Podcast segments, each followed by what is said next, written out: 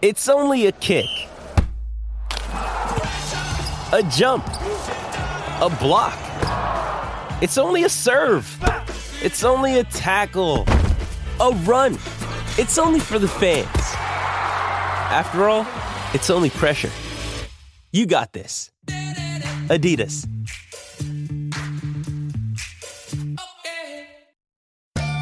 Bij Burger King gebeuren spannende dingen. Wat dacht je van een classic cheeseburger, chicken nuggets burger of sundae voor maar 1 euro per stuk? En dat is nog niet alles. Alle King deals zijn maar 1 euro. Haal ze nu alleen bij Burger King. Good afternoon and welcome to Monday's Royal Blue podcast. Um, we're going to try and get together more often at the start of the week after a game to, uh, in our own humble version of Monday Night Football, to put our heads together and uh, reflect on, review, pull apart the Everton game that's just gone. Uh, it's Greg O'Keeffe, the Everton editor, joined by the Everton correspondent at the Echo, Phil Kirkbride, the Gareth Barry, as ever, of our podcast, Big Gav Buckland, and he might not head the ball like Jamie Carragher, but he is ahead the ball. our very own Tony Scott. Um, so we'll start with you because uh, you were there on Friday night, and um, it was the cliched tale of two halves, wasn't it? We, we can't seem to put together one cohesive 90 minute performance yet. Yeah, it's it's been similar to what we've seen so far this season, but we were back to back to at least having a go. We've seen some conviction in the first half. The tempo was there. Everything what we know Everton are capable of, but we just didn't see it in the second half. One thing I'd like to get off my chest is that we we heard and we all we all heard it was the booze at the end. And I think Evertonians need to get some perspective into this is that we've just witnessed two seasons of the worst football I've ever witnessed when watching Everton. We finished in the bottom half. Worst ever? Where, well, where? No, go on, worst. Worst. At least the teams when we were when we were fighting relegation were actually having a go. The last two seasons, they were, it was being awful. But let's put this in perspective. This season, we've got four wins from seven. We're sitting there in the top five. Why are people actually booing the team after this start? It's our second best ever start to a Premier League campaign. Now, what do they expect? We're above Chelsea, we're above Manchester United. Uh, Now, where, where did he see this team going? This is Koeman. He's hardly got his feet under the table. He's bought three or four players, and we're getting booed off after finishing the top five if it's the first seven games. It just doesn't. I don't see the logic in it. We've got the second best defence in the league. Now, I, I just can't get my head around it. If someone who was listening, get in touch, who was booing the team, fine, get in touch and let me know what your recollection is of doing it because I just can't get my head around it at all. I, I think it's probably worth stressing. Obviously, I wasn't. You can't do a, a count. It, it was the minority in Goodison. Yeah, it was minority, Phil, So but they were still booing. Yeah, no, I heard them. It, it, it felt half-hearted. I think it was more born. I'm guessing. I'm trying to get into their heads. I think it was born out of frustration. It was a it was a frustrating second half. We never really got going. We conceded a goal. Probably could have conceded a second if, if you know the excellent assistant linesman, assistant refereeing. Sorry. Yeah, I totally agree with you, Tony. I don't think it was necessary, but I also wasn't kind of reading too much into it. I think is the best way of putting it. But you're right. I, I don't I don't understand why those people did, but I, it, you know, the the majority wouldn't have done. So the fans that are that did boo, what do they expect Mm. Everton to? Where do they expect Everton to be top of the league? Or I think I, I think it was um, I'm, again I'm trying to get into Yeah. their heads. I think it was a, a sense of we've started the season very well. We had a little we had a little setback with the Norwich game, and then obviously Bournemouth. I think we were expecting a reaction. I think I think we've probably gone in. A lot of us have gone in thinking, well, we should be beating Palace at home. It's Friday night. You know, we want to we want to start the weekend with a win. It, it felt it felt like an opportunity, and we spoke about it last week. I think there's this kind of in the background, it's City on October the 15th lurking, and I think people are thinking, well, we need to get points under the board before we start playing the big boys. Yeah, I agree with you. I don't understand why those people did it, but I think it was more. I think it, it felt half-hearted, and I wasn't. It wasn't the thing I was going away from Goodison thinking about. Yeah, I think it was. Uh, they found out that Tony wasn't going for a drink after the game, to be honest with you, and uh, booing him with the with the podcast crew. Do you think someone was it for the referee, or was it? Uh, bit both, maybe. both, yeah, I think it's just an accumulation of three games where we scored one goal, and one from free kick. Mm. Uh, so we haven't scored in three games open play. And I think it's an accumulation of that. But And God, we need to realise where we are here. I know, I know, yeah, but, yeah, I but, Do you know what? Hey, but, what do they hey, expect? people are entitled to boo if you're paying 40, 50 quid a, a you know, they are entitled to, to, to voice whatever opinion. I'm, I'm always in that, that, that, that sort of position when people do it. Um, I think it was just frustration after end 90 minutes where you started off reasonably okay and then have tailed off. If you do it the other way, it doesn't tend to happen, does it? Uh, but we, we just we started off well, as you say, told plenty of intensity. The second half, I think we lost our shape a little bit. Yeah. I think maybe the subs came on a little bit too late. I think we didn't use three subs either. Did we only use two on uh, two on Friday? Right, yeah. Um, I think it was that. Plus, I mean, Palace, you know, over the last four seasons, they've probably been, you know, maybe one or two of our most difficult opponents at Goodison. Yeah. Is that they always seem to raise the game. They're, they're always difficult to play against. They've got a threat on the break. They're big, they're powerful. Uh, we don't seem to be able to work, work them out at all. Um, and again, we were probably lucky-ish just to, you know, to get a point.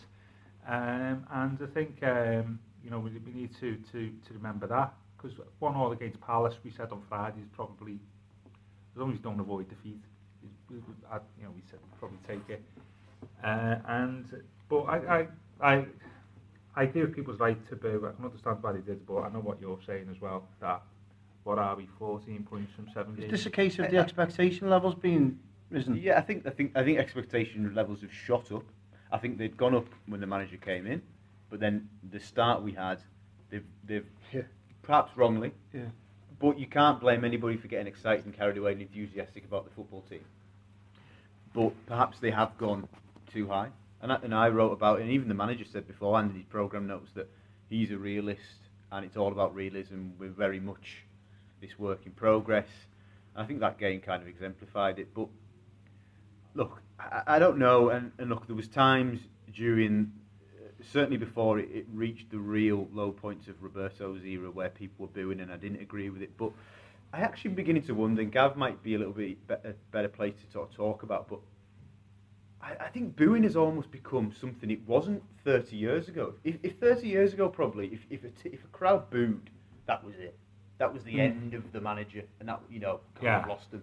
It's almost become as much as singing a song now. Yeah. Greg, sorry, is this a generation of football fans in general, not just Evertonians, that they want the quick fix straight away? Yeah. They don't. Yes. They, they're not going to have onesie That's feet. it. That's the, just, they want. They want the title tomorrow, basically. I think so, yeah. I think as Phil was, Phil was saying there, it's um, a boo isn't as as damning, if you like, as it would have been ten years ago, or, or certainly further back than that. It is the, in fact, on Friday night football, you know, one of the kind of signifiers of the new Premier League era, if you like, it was probably a little sign of the new Premier League fan. I'd be surprised if any of the older fans were, were booing at the end, because as you say, the, you know, they've seen a lot worse over the years, uh, and more, more recently they've seen certainly a lot more kind of insipid, uh, patience testing football. But I think what Gav said hit hit on really. If if they'd started a bit sluggishly, they'd got booed at half time, and then if they'd finished the way they started the first half, then I think it would have been you know quite a case of you know the old lady rocking. But um, half time boos never really rankle or, or make as much of an impact as full time boos, especially when you're on TV. I don't know if the cameras picked it up because obviously we were all Yeah. there at Goodison, weren't we? But uh, you know, if it keeps Koeman and, and the players honest and keeps their mind focused and lets them know maybe the expectancy levels of what's what's required at Goodison, then it's no bad thing. I don't like it when, for example, it's individual younger players getting targeted. We've had in the past with Ross Barkley, you know, where people have got on his back.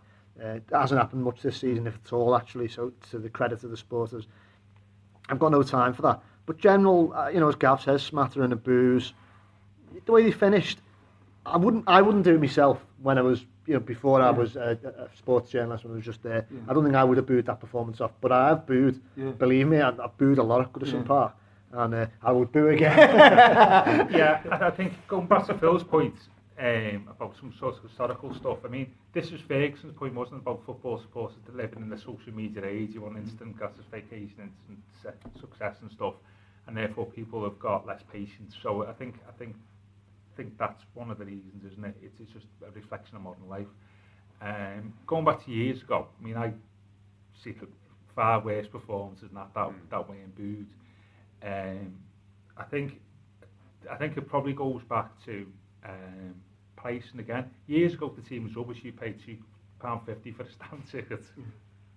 you know, you know, like sort of, you, you probably got lower expectations. You pay forty quid for a stand ticket. Hmm. Now it, it sort of puts a different perspective on things to, to to a degree. But I do think it is down to people want a bit more instant success, and we all know social media, and internet, and all that, and whatever virtual communities, whatever they're called, um, contribute towards that. Um, but I, I can understand it, but I don't, I didn't agree with it. I blame podcasts. Moving on, moving on to the matters on the pitch.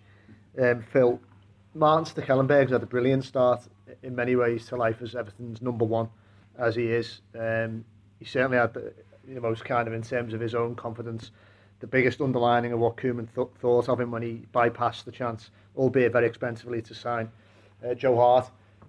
He looked like it was a very shrewd decision, and then look, let's not be knee jerk, but there've been a couple of little signs of the last couple of games, and particularly I thought on Friday night that maybe he's looking a bit more like the stand-in goalie coming towards the end of his career that we thought we were getting, rather than someone who's going to do a Nigel Martyn, if you like.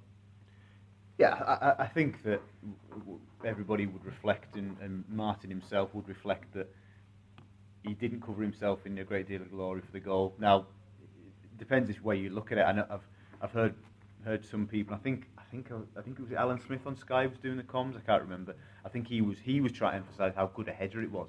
It was a great header. it it was, you know, Benteke is great in the air. Really sort of turned his neck and got a lot of direction. Obviously, we, we were disappointed the fact that Stekelenburg didn't move. Now I, th- I think I think he's misjudged it. I think he thinks he's going wide. I think I think that's why he's kind of just watched it. Um, yeah, so I can understand why people have started um, looking at him and, and, and sort of questioning, did we get a little bit carried away with Stekelenburg? But I'd also point back to Spurs on the opening day of the season where he was excellent and saved us a point in the end with two cracking saves. Yes, at West Brom, he complained of a foul, but it caught, got caught under the ball for the goal. But in the build-up to the goal, he made a great save from Rondon one-on-one. In the second half of the early, about five minutes in, he makes a great save that keeps us in it. Um, and it's the it's the stuff that you can't quantify, the sort of the stuff that isn't sort of tangible, the effect he's having on the rest of the back four. Now, I'm sure Jagielka and Ashley Williams and Baines when he's fit and, and Seamus would say, if they were being brutally honest, the uncertainty over last season's goalkeeping position, the changing and, and, and, and, and the unease, especially at Goodison with Tim, would have an effect at some level on on their performance and the feel of the team defensively. So I think the fact that Koeman has, has gone, right, Stekelenburg's my number one, he's, he's a consistent character, he's, he's composed, he's very assured of himself, you know, he's made mistakes, but on the whole, I think he's been he's been something that we've needed. And let's just see how he goes. I, I certainly don't want to be just suddenly writing him off because I think he's he's made a, an encouraging and, and mostly positive start. Yeah, I mean, I- I think you're right. I certainly agree about the effect on the defence. I think we conceded five goals in seven games, which is equals our Premier League lowest or best, or whichever way you look at it. Second best you know. defence in the league. Yeah, um, I think the more disappointing thing on Friday was the, ma- the, the what happened to the ball before it went in. You know, the, the fact that we we've, we've allowed a bit like, like two or three crosses to come in this season. Where they scored, haven't they? Uh, Spurs, West Brom. Yeah, Uh, and right. Yeah, and too you've got, many. You've got a fella who's traditionally very good in the air, being marked by probably maybe our smallest player. Yeah, full back. You know, and should we be doing better there? Because he, wo- he worked it well, Benteke, didn't he? Mm. Because No, they knew he what got, they were doing. Yeah, he got behind, he got behind Coleman, which if you're being marked by a centre half, we probably know how to lead that run a little bit more. So it was the manner of the goal, full stop from start to finish. That was uh, the disappointing thing for me, not just uh, Stekelenburg's part in it. I think it was a concern for me is that you could see what was happening, what Crystal Palace's plan was. They were getting no joy. Ashley Williams and um, Phil Jagielka were probably out muscling Benteke. So it was clever apart from Benteke to play on the smallest, on the fullback because he was getting lots of joy of it. The thing that concerned me is that it was going on for far too long and until Koeman seen that and then he brought Funes Mori on for Oviedo when he needed big lads at the back I thought he should have done it a lot earlier than made that substitute because it was a concern. It, I think it happened for the goalers where they, they disallowed goal. Mm. They were just pinging balls back to the back post. And Stekelenburg again was rooted. I think that was a concern for me is that he weren't just he didn't get away. He got away with the first one, fine, fair enough. He thought it was going wide. If not, it's got it's a goal. Make sure it doesn't happen again. But again, it happened where he just turns and he's rooted to the spot. I'm afraid that's not good enough. You've got to learn your lesson. I know, I, I agree. I have to say that, you know, we were good value for a point, but that's probably a one in ten slice of fortune in the sense that the assistant referee has been that switched on that he's seen James McArthur try and go for header because it was a fraction of a reaction from McArthur. Nine times out of ten, that goal stands, Yeah. and we get beat two one. Mm. Nine So- times out of ten does Puncheon clear it off the line and does Martin Kelly get back and clear it as he I, gaze off the line. I think Puncheon's clearance of line was, was pretty routine, to be honest with you. It was a good header mm. by The guy, the guy situation that should have been in the back of the net. Just a guy should have hit the back of the net. But I know what you, I know what you mean, Phil. I just mean that really we've relied on a very rare bit of excellence, if you like, from a from an official, and you can't afford to do that. Which is why just I, I brought up Stekelenburg. For me, he was too static. I don't. Sorry, just on that. On uh, it was a really good decision by the assistant, but I would also say I was genuinely disappointed in John Moss's performance. Um, I found him pedantic, and I found that he didn't allow Everton. Now there was a lot of things Everton didn't do right, and blaming the referee is not, you know, going to solve the problems. But I felt that he he it concerned me that he was an official.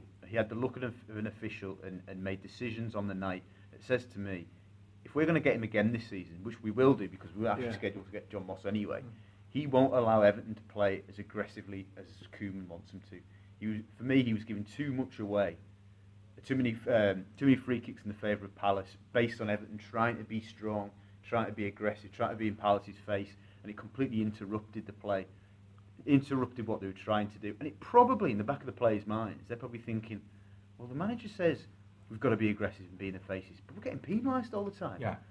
oh, well, maybe we should just hold off a yard. And it probably exacerbated the problem. Mm. Palace then went, oh, we've got these on the back foot, pinging balls, nobody's cro- nobody's closing them down.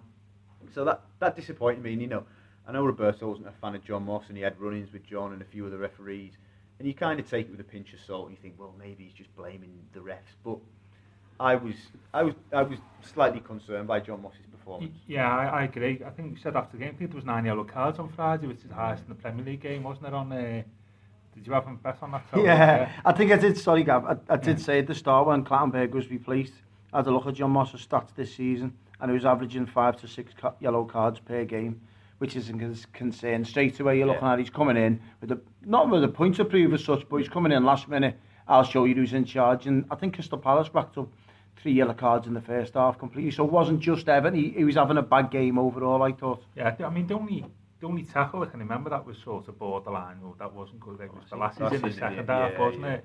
Was that on Kelly, was it? I think so. Yeah, Martin Kelly. Yeah. And I was saying, so to come away from that with nine yellow cards, you're thinking there's obviously something gone wrong there a little bit where it wasn't that it was a it was a it was a wholehearted, good you know, energetic Premier League game. Yeah. Mm. But that was it. It's wasn't it? It's, go- it's going to be interesting to see who we get for the City game on October 15th because obviously it doesn't take a rocket scientist to work out that Everton aren't going to have much of the ball. Mm. But we're going to have to be solid and we're going to have to press to try and force the errors. And I just wonder whether who we get, are they going to be, is the referee going to be strong enough to allow us to be physical with City or, you know, City aren't, in the key areas, in the attacking areas aren't the most physically uh, imposing team. Are we going to be, is it a concern? Are, you know, we've been at City before and, and, and not had the rub of the green on that sort of thing. Everton are going to have to play the way the press and press City for 90 minutes. Yeah. They've got no other way of doing it. And we've seen in this past week how much it works. You've seen Celtic do it for 90 minutes and they got results. And you've seen Spurs do it for 90 minutes and they got results. There's no other way of playing against them. So So, if you let City play, you're finished. So you wouldn't go uh, three, the three, five, two. You know what we did Old Trafford in pre-season. Yeah. You wouldn't do that and go try and break us down. No, no Okay. way. I think he's just a sit and talk because Yeah. inevitably they will break you down. Yeah. If you press City, we've seen it this week, we've witnessed it, and it shows you it does work. Mm. If you press City from start to finish, but you've got to do it for 90 minutes, as um, Pochettino said yesterday, we had to yeah. wait, we had to do it. Yeah. There's no, if you set stop at 80 minutes, they'll get a chance and they'll score. Yeah. And that's what Guardiola said. If that's the way you have to beat us to work to that to 95 minutes, I'll take that. because no, not many teams. Not many will. teams can do it, so that's what Everton are going to have to so, do. So that's Yeah. a real test of. It we is, started the the season seventy percent fit. Let's really see. Yeah, how now we'll we see, yeah. I think, yeah, that's that's the issue. I think for me is that you know Pochettino is absolutely rigorous uh, to the extreme in it in what he demands of his fitness uh, levels from his players. And Koeman's only had what since when he come in to try and get them where he wants with Jan Kluitenberg and, and his brother Erwin. And like Phil says, maybe they were 70 at the start of the season. Are they there yet? No. It doesn't look like it to me because they're only putting in one. I I fear we'll talk about this in a later podcast that the City game might be coming too soon. I haven't seen any signs yet that Everton are ready to go to the Etihad and get a result. I'm being honest. Yeah. I don't want to be pessimistic, but I- I've got a feeling they could be in the game for a half. But the level Tottenham were at and the level Everton were at were You- very I think I think the back four is capable. Sorry, I think the back four is capable. I think Barry and just a guy are, but I don't think the players like Ross, Kevin Mirallas, Gerard Deulofeu, them types of players, they haven't got it to do it in them for 90 minutes. just looking back on on uh, on Friday, um, you know there were a couple of players whose performances wanted to touch on. Gav, Tom Cleverley was obviously a surprise inclusion. Really, did he do enough to justify that for you? Um, oh, good question. He, uh, you see why? Because obviously, probably needed to protect Oviedo a little bit more than what Mirallas does, um, and especially with Zaha playing, he's quite a dangerous player, isn't he? Uh, wide, wide right. Uh, from a defensive point of view, I think he did okay, and that was reflected the fact that Oviedo, I thought, had a half decent game. Um, so I think defensively he did. But goes back to what were saying at the start of the, the podcast, really. What do you want from a home game against Palace? You know, do you want to win or is one all a good result and you boo? So defensively, yeah, probably did the job. And for that reason, I'd say, yeah, he's okay. But I don't think that's his natural position, is it? No, I think I think you're right. I think okay summed it up. He didn't certainly. He was solid. He did a tactical job of what he was asked by Koeman, but it's obvious Everton lacking something in midfield and then further up in the final third. So, what you make of Bolasie operating as a bit of a second forward? Some people will say he's better on the wing. What, what's your take on it? I, I think at home it won't work. I think away from home when you've got a nice bigger pitch than what Everton have got, I think if you're away at the Emirates or Old Trafford or anywhere else like that, even at City away, I think you'll get away with it. You can just leave them on the halfway line and you can hit them. But at home, it, it doesn't work. You can you can get smothered at home, and I think Bolasie's more of a threat on on the on the on the wide situation. So for me, Bolasie at home, throw him on the wing, away from home, up front. I, I fully agree. Um, I think that was. I can understand why Ronald went with them two up front. He probably went. He said obviously we need to be more compact, and so he thought, well, between them they can. They're strong enough to hold the ball up. They're quick. They're powerful. But the problem was, as you say, Yannick is best when he's on the wing and he's one on one, and he can stand up the fullback and skin him. That's where he comes alive. That's that's you know. Obviously, Steve Walsh has talked about he gets up the pitch, but he gets you up the pitch by doing that stretching defences that way. He doesn't get you up the pitch by getting the ball, turning, and having three or four defenders around him in the middle of the uh, middle of the of, of, of their half. That's not that's not where he's comfortable, is it? That's not where we're going to get the best out of him. And again, we are a broken a broken record, a broken podcast. There's no natural support to Rom, is there? There's no natural number two striker at the minute. Obviously, you know, time will tell with Enner Valencia, but obviously it was. I don't know. It's early days, but perhaps telling that Ronald didn't. Did he, did he bring him on? Did he? Did he bring him off the bench? He? no. So again, it's a, it's it's obviously well, it is not obviously about it. It's an area of concern. It's an area that we we don't have enough strength in depth. And I agree. So if we went away to the Etihad and played that, you know, we played Yannick next to Rob and said, well, look, you just sit on the halfway line when we're, we're defending, and we all just launch it to you when we get the ball. Perfect. I think it was in Everton's against um, Sunderland away, wasn't it? Yeah. And we just hitting them on the break. Yeah, Nice big pitch, yeah. Bolasie. I think West Brom away as well. We just hitting them on the break. Stay near to Ron. you would you would sorry Gav, you would say um, you would say that Kevin Mirallas on paper has the ability to be that second striker, but once again, I'm left. Just got the attitude for me. To do No, I don't think his attitude's. It, it, actually, the attitude's been very good this season. I think you know he shifted weight. He looks like he wants to press. He doesn't do it consistently, but he looks like he wants to. But my problem is, he- he doesn't offer enough. He still does not consistently offer enough with the ball, and that frustrates the hell out of me because he can do it. Look what he did at West Brom. brilliant. But we're not Yeah. seeing it enough, That's are we what I nowhere mean. near? That's what I We're mean. go- yeah, we're going to sound like broken records because again, the fact he didn't use Enner Valencia makes me feel until January, this the failings of the summer are going to be star staring us in the face, and I've got fairly thin patience with that because it was obvious what they needed in the summer. Now, for one reason or another, I know Koeman coming in late, Steve Walsh not starting the, you know, not not having a body of work done at Everton beforehand, problems over Sissoko who they chased like mad on the last day. Perez, of course. Perez, yeah. Things didn't go the way, didn't get the rub of the green, but they had to grasp for Valencia at the last. I'm just uncomfortable seeing someone who'd come in like Bolasie for, you know, a deal worth up to one day, maybe 30 million quid. It feels like the way Everton used to do things, whereby they used to buy a, a player to play in one position, realised they'd rent, they were a bit short Mm. somewhere else, and forced them to play up front. January can't come soon Yeah. enough for me. I, but I think you made the point, I think, Greg, on Friday in your piece after the game that this is not just a problem for this season, it's been going on probably three or four years. Like you said, since Lukaku's joined the club, how many different players have played in that support role Yeah.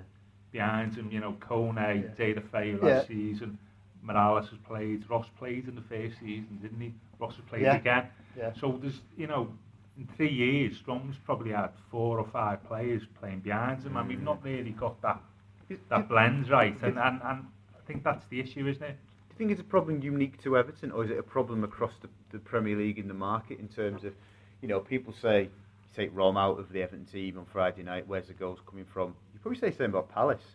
And would you maybe say the same about a lot of teams? You know, where's, you know, where is it? A, is it a problem in the market that there aren't those players around, or that there's a premium on them that puts teams off? I don't know. No, I think the teams that are, you look at the teams that are, we're trying to be up there with, you've got like Liverpool, Manchester United, Chelsea, you know, they've got the forward line, haven't they? They've Mm. got players who can, like Chelsea, Chelsea for instance, you've got Hazard, Costa, they're getting 10, 15, That's 20 goals yeah. a season, but actually they've all got a blend. Liverpool have got a couple of strikers, Manchester United have got them, City have got them, Yeah. Everton. Why do you think Arsenal came in and took Perez Yeah, off us? they've all Yeah, got 'cause they them. didn't have no, one, you've yeah. just, you've just. I agree with what you said. Then you, you mentioned Crystal Palace. I don't want to be mentioned with Crystal Palace. yeah, I no, want to yeah, be mentioned yeah. with Arsenal and Yeah, Chelsea yeah. and Manchester City. And we need That's- that's- two or three forwards, not just one. We need two or Yeah. three because when you see these teams, I think even Crystal Palace on, on Friday, were looking at our bench, we had Tom Davis on it, which I, I wanted to get a game, but you're looking at a par for now, it was quite thin. They had Kabay on the bench ready to bring mm, on there. Yeah. He's not even getting a game. No, not being funny, he'd be starting for us, Kabay. And actually, they've got Loic Remy with him. Exactly. Yeah. So it tells you the, the, difference. They did have a, a good bench. Yeah. You just, for a That's, couple of years, it's not just the player behind Romno, it's that three. And it's, it's not it's, working. It's been, it's been, it's been starkly put into sort of um, you know in the shop window this this season that because he's worked so much on the defence, it's sort of we we we've got a bit better at the back, but that's been at a cost, hasn't it? That the three and three in front Mm. our made have me made to look a bit more vulnerable than what we Mm. last season when we had a bit we were going forward a little bit more and our fullbacks fullbacks were bombing on. I suppose if you're Ronald though, and you've come in and you've gone right, where have I got without question Yeah. got to sort out? Yeah. Got to sort out the defence and, mm-hmm. and the protection of the back four. So Totally second agree. second best defence in the league as we sit here. So you've got to say, well, he's, he is sorted or he's in the process of sorting that out. So we, I guess in that respect, I don't know, you know, playing devil's advocate, can we be that critical of him? Not maybe focusing too much on the front three area at this time. Has he gone? Look, it's it's a two-year project. It's a four-window project. I've got to sort out the defence, otherwise we're not going to get anywhere. I totally agree. Yeah, yeah, but I think I think you're right. But actually, I think the criticism actually those three or four players that we're talking about, isn't it? Are Mm. they? How many of them? You know, told you know Mirallas, De La Feu, Barkley, throwing Valencia into the mix, Bolasie. How, how many of them at the moment have, yeah. are, are doing actually Not doing well? enough.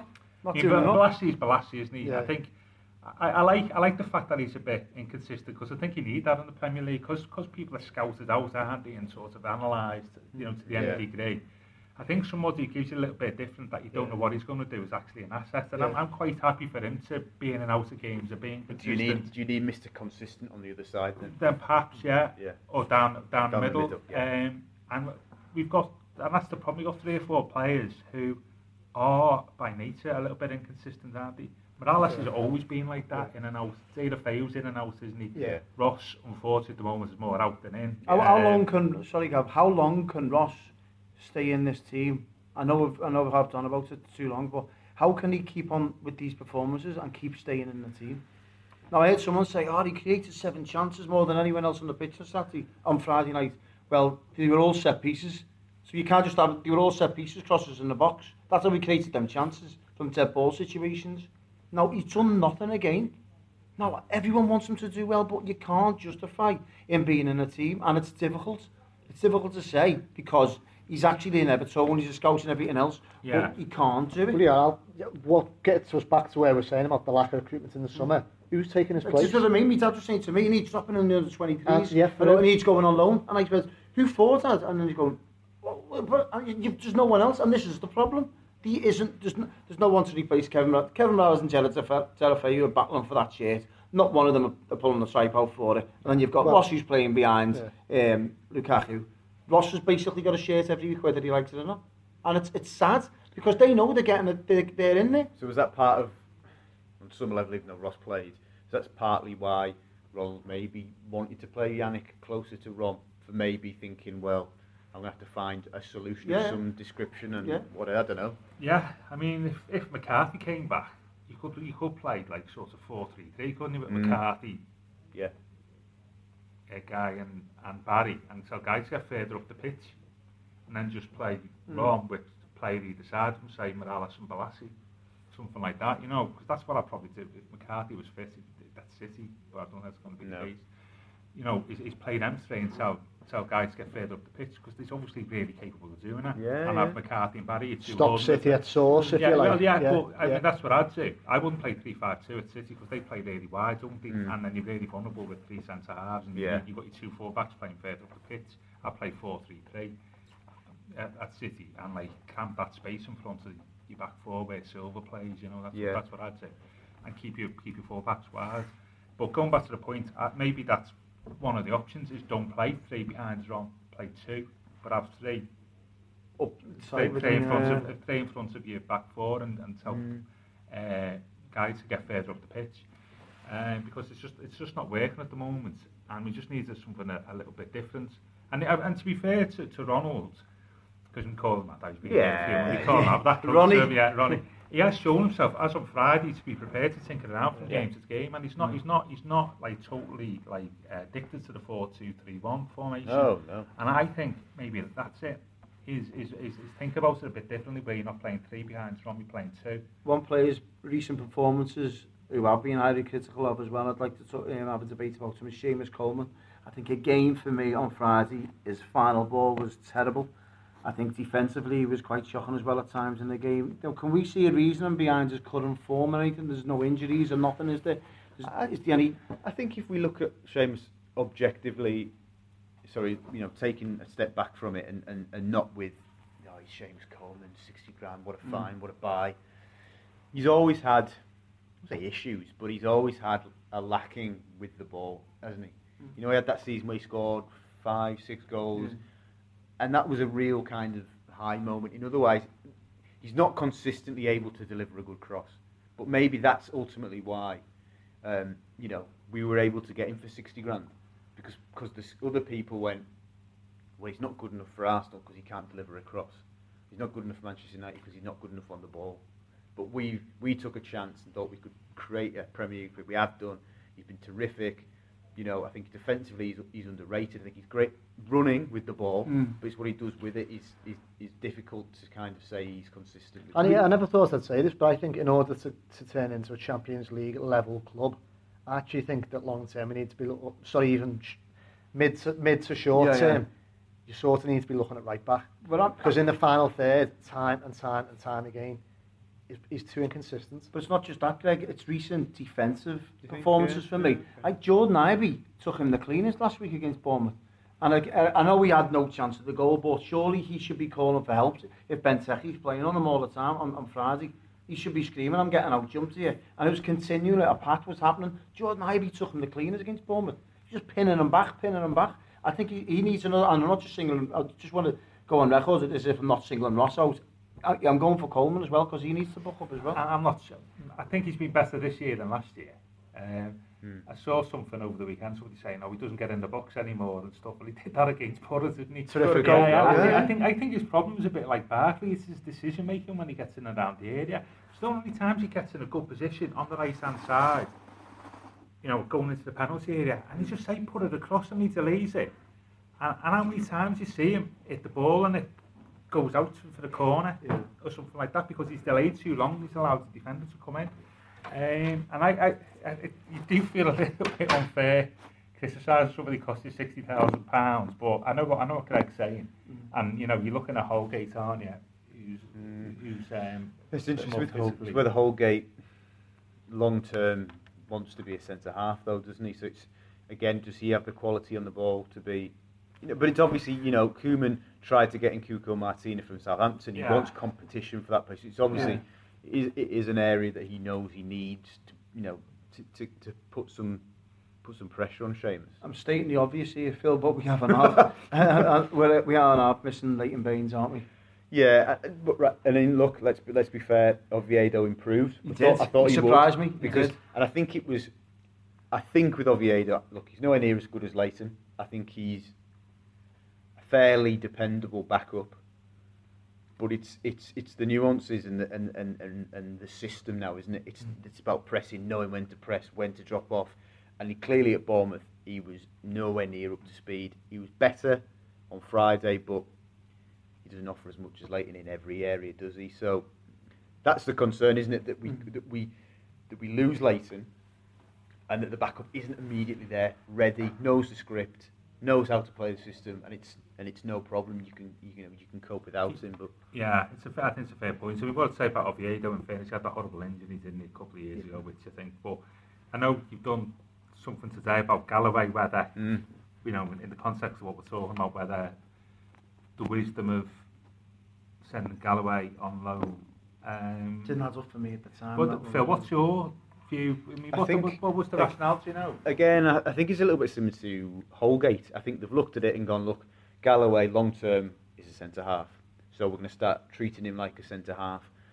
You're not going to get in at centre half at Everton this season, so we're going to look. To, we want you to play. We don't want you to just sit in the 23s. We want you to play Premier League football. West Brom will take you.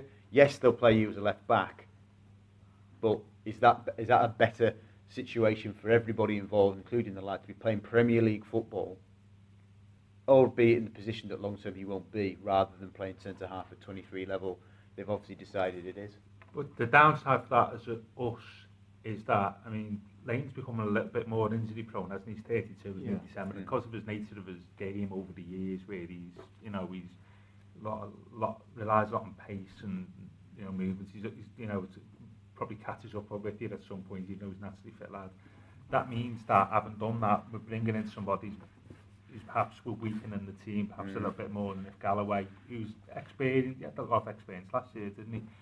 you know, and it's, I suppose it's the balancing off the two. I mean, I looking back on it now, I, I thought I could see why he wanted Galloway to go, Mm. but looking back on it, I don't know what you think. So I- I, think- I, I- think I think now thinking, well, maybe he should have stayed. he, he must regret it now, I think, because we've had cup games where he could have easily played as well. I mean, against Norwich, you can have a run out in there. And I, you, I, I, I like Galloway. I thought he'd done well last season when he came in for Leighton Baines. Yeah. But I think he's been shortchanged there by going to West Brom. I can see the logic behind it. But I think it'll probably be a good test for him because he's going to be playing under Pulis, who is so defensive minded, isn't he? So he's going to learn a lot even Yes. more Yeah. uh, Yeah. playing under that type of manager where he probably wouldn't under Koeman. He'd probably learn a lot more defensive duties under under um, Pulis. So I think that that'll probably stand him in good The, stead. ir- the irony of, of this of the whole Galloway situation is that at the start of the summer we had too many left backs, Yeah. didn't we? Yeah, we did. And, Yeah. he, and Koeman said we were overloaded in left back, and now Leighton gets injured. Oviedo's a little bit iffy, and we're going, you don't have enough. Yeah. But he, and he brought Funes Mori there on to play on in France. He can do a job at least. I wouldn't solely rely on him. I think he only brought him on because of Palace's high threat. Mm. That, that was that was a concern, obviously, which shows he was astute in that. But Phil, we I asked the fans outside out after the um, whistle, and I said, listen, after the six or seven games that we played, would have you have taken this start to the season? Your take? on? Yeah, I think you've got to two Mm. points, average of two points a game. That's that's you know that's really good form, isn't it? Look, we've played teams that, you know, we would be expecting to have beaten, and we have done. But you know, and got a good point against Spurs, set back at Bournemouth, of course, and tougher tests are going to come. But you know, the, we're feeling our way in, aren't we? And so t- to get positive results whilst doing that um, is encouraging. And, and you know, and you think, you know, think you've got to think about what what it's going to be like in three or four months, five months time, maybe in the back end of the season. And Ronald's really had time to get them. He's had a second window. He's had more time with his players.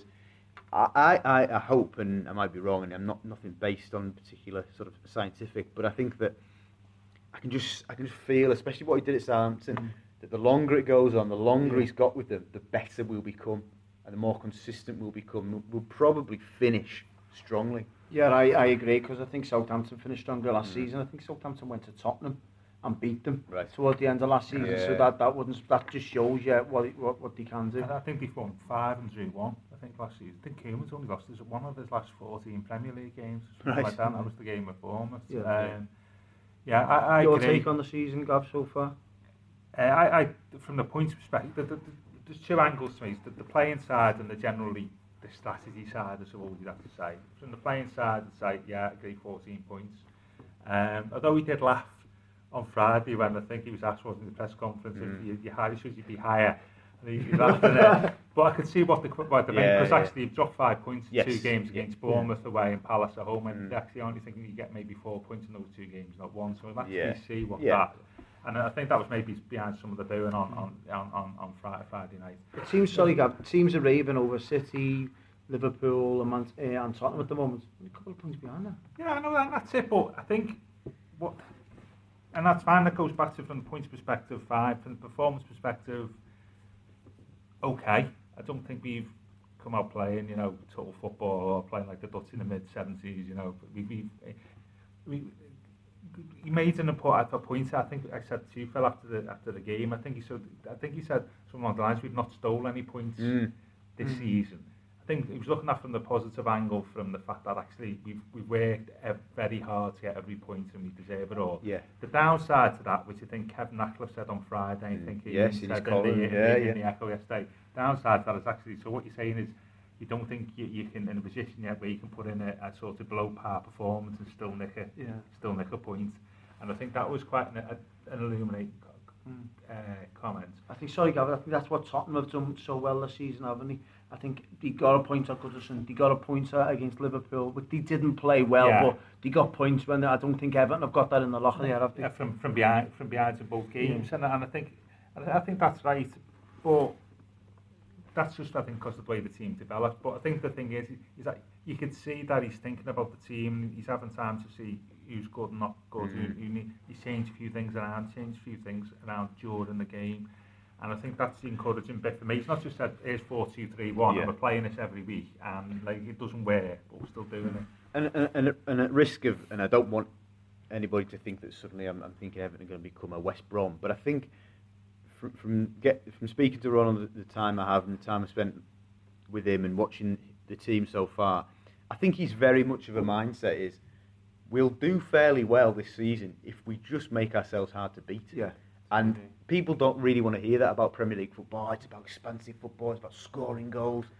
Well, no, if you're hard to beat, you, you know, look at Southampton's defensive record in, in his first season. It was tremendous. Yeah. You know, and he, that is a huge thing that he will place value in. And it doesn't, he's trying to sell that Yeah. is not an easy sell. But at the end of the season, if we finish sixth or seventh and we've qualified for the Europa League and we haven't scored 65, 70 mm. goals, but we haven't conceded many either, Yeah. who's, think- you know, everybody's happy. One thing I've been alerted to in his press conferences straight after the game is he's coming on and he's saying we the team didn't have that many shots on target. They only had one shot on target. They had no shots on target. And he's alluded to it. Right. Like after every single game, he will touch on how many strikes on goal the opponent had. So he's, Yeah. he's probably saying, listen, if we can stop goals Yeah. fighting us, we're going to win games. Especially when And I know got that's I know that's the Tony Pulis mentality. But we've got a 20 goal a season man in the team. Exactly. So you've got a Exactly. chance. We've And got that's better it, players, yeah. That's it. Um, yeah, I, I, I agree. I was, I was, from a historical perspective, I was just thinking on the way up, and maybe this is to discuss another day, but at the moment it reminds me very much of Moyes' first season in 2002-03, where the ground out results, you know, They, they- they got 59 points, but every game was 1 0 or 2 1, and they had to work really, really hard every When game. we finished fourth that season, that we was when- the same? when we finished seventh. Oh, I, yes, think, sir, I yeah. we were like sort of third or fourth for a lot of the season and tailed off near the end because I think we just ran out of steam. And I think um, we that whole season we got what we deserved. We 100% every game. And this has a similar feel to me, Abby. We've got better players that I think, hopefully, as you said, Phil, later on in the year we can kick on rather than like under Yeah. Moyes we uh, we went downhill. Yeah. But at this moment in time, it feels very much like September, October 2002, where we winning games 1 0, Yeah. not conceding, but not offering a lot at the other end either. Mm. But given given what Goodison has gone through, and it goes back to the fan feel about games at the start of, of the podcast. If you if you're turning up to Goodison, it comes to February March, and you know you absolutely can bank on Everton, home performance really solid. They'll be a, they'll be dangerous, you know, from set pieces, and they'll be they'll be a threat, but they'll they will be very very difficult to break down. I think you're going to Goodison confident, aren't you? Yeah, definitely. I think one, one fan spoke to me after the whistle on Friday, and he he made a great point. He said last season it become a chore to come the match. Yeah. Now I'm looking forward to it, and that tells you everything about Ronald Koeman's Everton this season. Excellent. Lovely stuff. Well, we'll uh, reconvene later in the week, obviously, the international break, but still plenty of talks about with the Blues. So thanks for listening, and uh, we'll see you again soon.